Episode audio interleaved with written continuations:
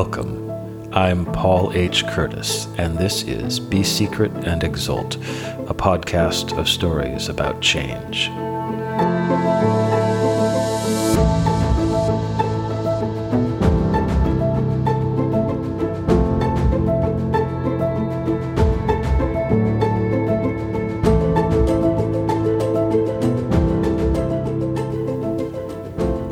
I have been waiting a very long time for you, she said.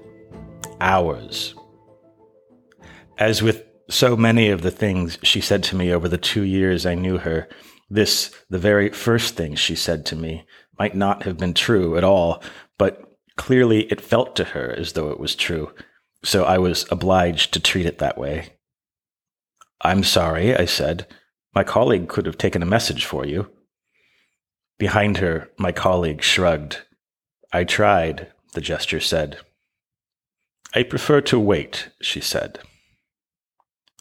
She was a thin woman in her seventies with long hair, a European accent, and the bearing of a dancer. She sat in a plastic chair, perfectly erect, clutching a tattered shopping bag. Her name was Mira, and she was here to ask about food assistance. I had learned by then to respect every request for help, no matter how trivial or absurd it might seem, both because each of us is the protagonist in our own story, and because everyone who came to our office was, at least potentially, a voter. My boss was the smallest of fish in the state legislature, and I was his constituent services specialist scandalously underqualified for my de facto role as a neighborhood social worker, but occasionally able to get the housing department to turn your heat back on. The cases I handled varied in complexity. Some were simple, as with the woman who called to report a pigeon in her basement. Note to file constituent agreed to suggestion that she try opening a window. Other constituents had found themselves tangled in the spider web of troubles so often spun by the combination of capitalism, bureaucracy, urban life, and inadequate mental health care. Often they were deep into their struggles by the time they reached us, furious, wounded, terrified. Some cases seemed simple but proved to be complex, and some, blessedly, were the other way around. Very often, I discovered that the problem a given constituent had brought to me was not necessarily the problem she most urgently needed to address. I offered Mira my help with an application for food stamps and gave her some information about local food banks, but it was clear already that she was too proud to make use of any of these resources. Only when she came back to me, and back again and again, at least once a week she came or she called, was I able to begin piecing together what was driving her to seek help. The process was all the more difficult because help, as I was used to thinking of it, was maybe what she needed, but it was not what she wanted. Protagonist though each of us may be, we rarely tell our stories in a linear way.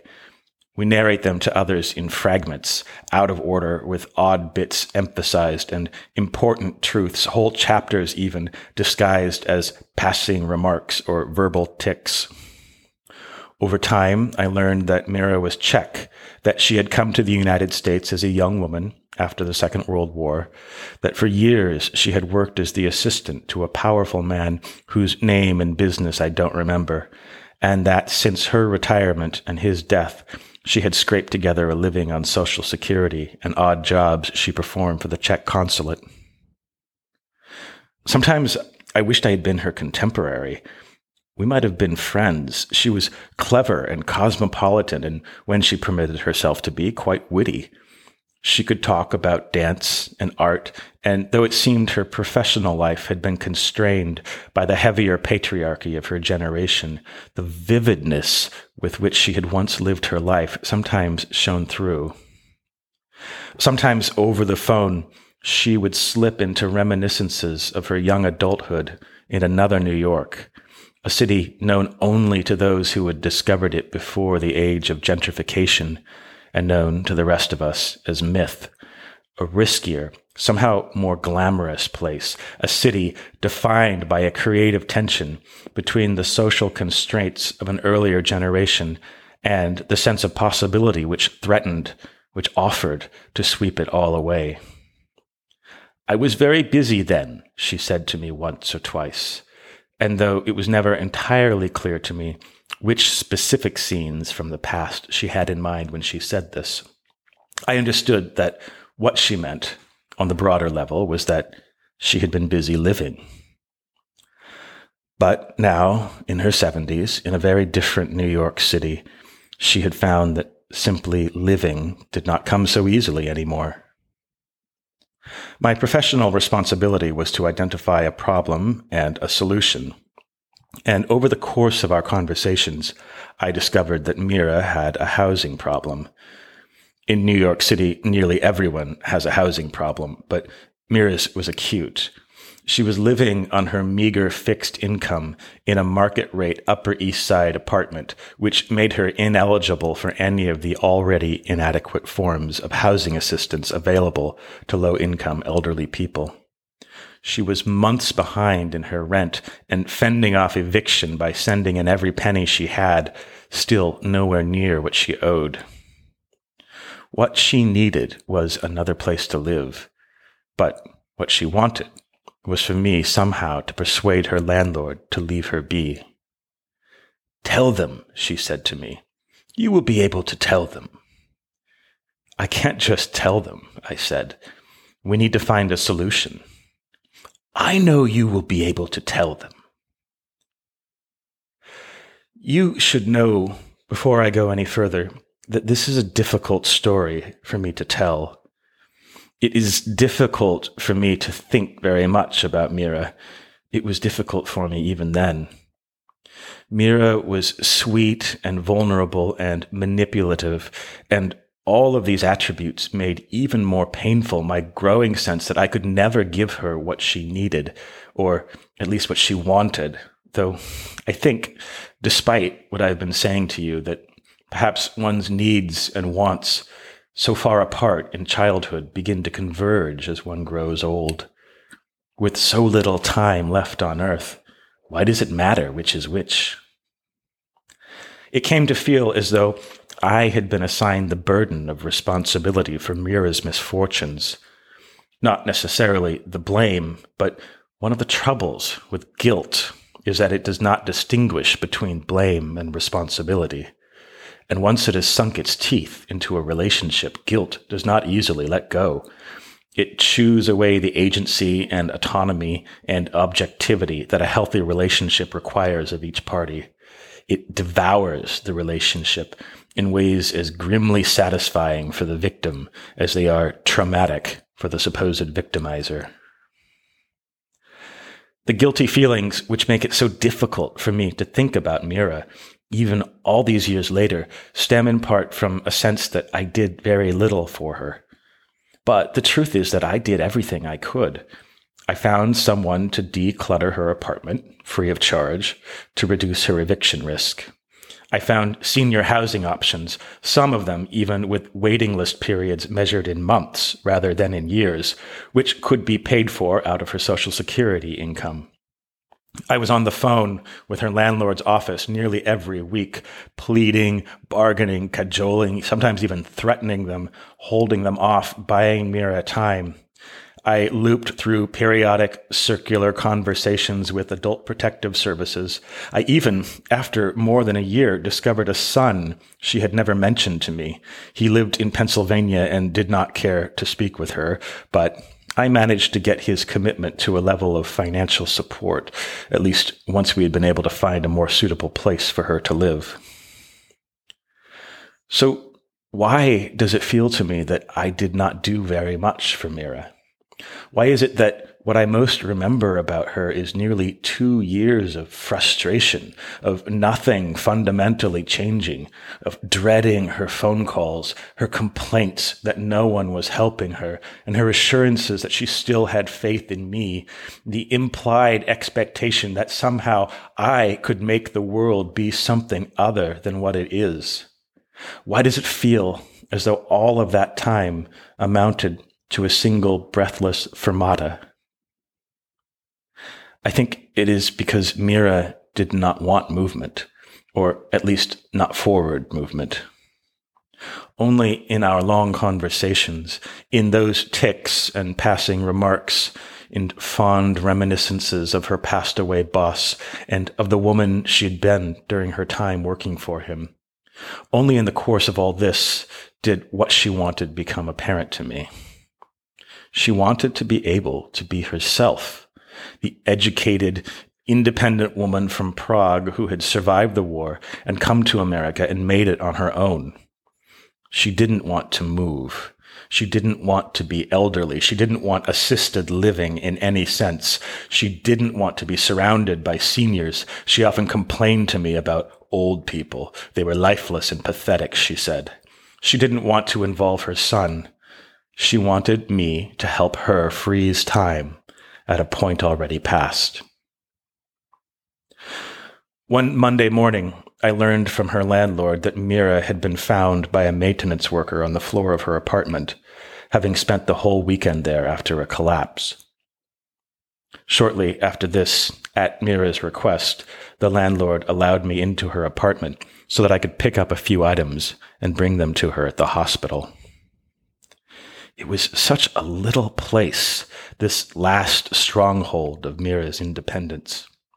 It made me angry that the market wanted so much from her for such a little place, such a plain place with two little rooms and a tiny kitchen with so few windows to let the light in. What an injustice it was, I thought, that she had been obliged to struggle as she had in defense of so modest a home in the world. Her decorations were sparse a few spindly plants, a certificate of appreciation from the Czech consulate, a couple of framed photographs I couldn't bring myself to look at. Whatever clutter she had once accumulated was gone, and it didn't seem that she had it in her to collect any more. I watered the plants, gathered up the items she had asked me for, and went to the hospital. Always Mira had been frayed but elegant. She had kept herself carefully put together. And so it felt almost indecent to see her in a bed wearing a hospital gown, clothing perfectly engineered both to lay bare a person's vulnerability and to strip her of her individuality. She was pale, and in the colorless light her hair looked thinner, but she had retained her poise. She reclined in the bed as though it was a favor she was doing for some admirer. When I entered, she smiled at me. You needn't have come, she said. You asked me to, I said, but it's no trouble. Of course it isn't any trouble, but you needn't have come in any case. I won't be here long. She didn't thank me for bringing her things, but she complained about not having had them, which I knew was her way of thanking me. The real indecency for each of us was our mutual exposure to the fact of time's progress. Neither of us could deny that since our first meeting, she had grown frailer and we had come no closer to resolving her housing troubles. I didn't press the point there in the hospital, but some weeks after her release, she agreed to accept a place in an assisted living facility. It looked like a very nice building, not in the neighborhood, but only on the other side of the park, across the street from the Cathedral of St. John the Divine. But it was filled with the old people she feared so much. It was not an easy thing for her to do, but she went because somehow I convinced her that there was no alternative. Her landlords, glad to be rid of her, forgave her considerable debt. She no longer called me every week. There was nothing more for me to do for her. A friend once asked me whether I had come to feel so guilty over Mira because I had projected onto her my feelings about some other relationship, something more personal. Maybe when I saw Mira, I saw my own parents. Maybe I was feeling anxious and preemptively guilty about the role I would one day have to play in their lives. Maybe it was something like that, I said, but I never saw my parents in Mira. I think, in fact, I saw myself. I saw that just as I could not protect Mira from the realities of time, neither could I protect myself. That one day I would be the one to say, I was so busy then. That one day my own idea of myself would come hopelessly into conflict with the realities of my body and the changes in the world around me. Two months after she moved, just before I left that job, Mira invited me to visit her. When I arrived, she was sitting on her bed, sweet and grouchy, and finally resigned to her situation. We chatted for a little while about the building and other things. She complained a bit about the other residents, but by her standards, the complaints were a little pro forma. And then I went back out into the late summer morning. There wasn't any closure or sense of satisfaction. I had helped her in the most rational way I could, but crossing under the shadow of the cathedral, that grand unfinished work consecrated to the Revelator, I could not escape the feeling that I had been the antagonist in a terrible final chapter of her life, a herald of the Grim Reaper, maybe, or maybe something worse than that, the person who had helped her cease to be herself. Past the portal of paradise I walked, angling for the park. Thank you for listening, and good night.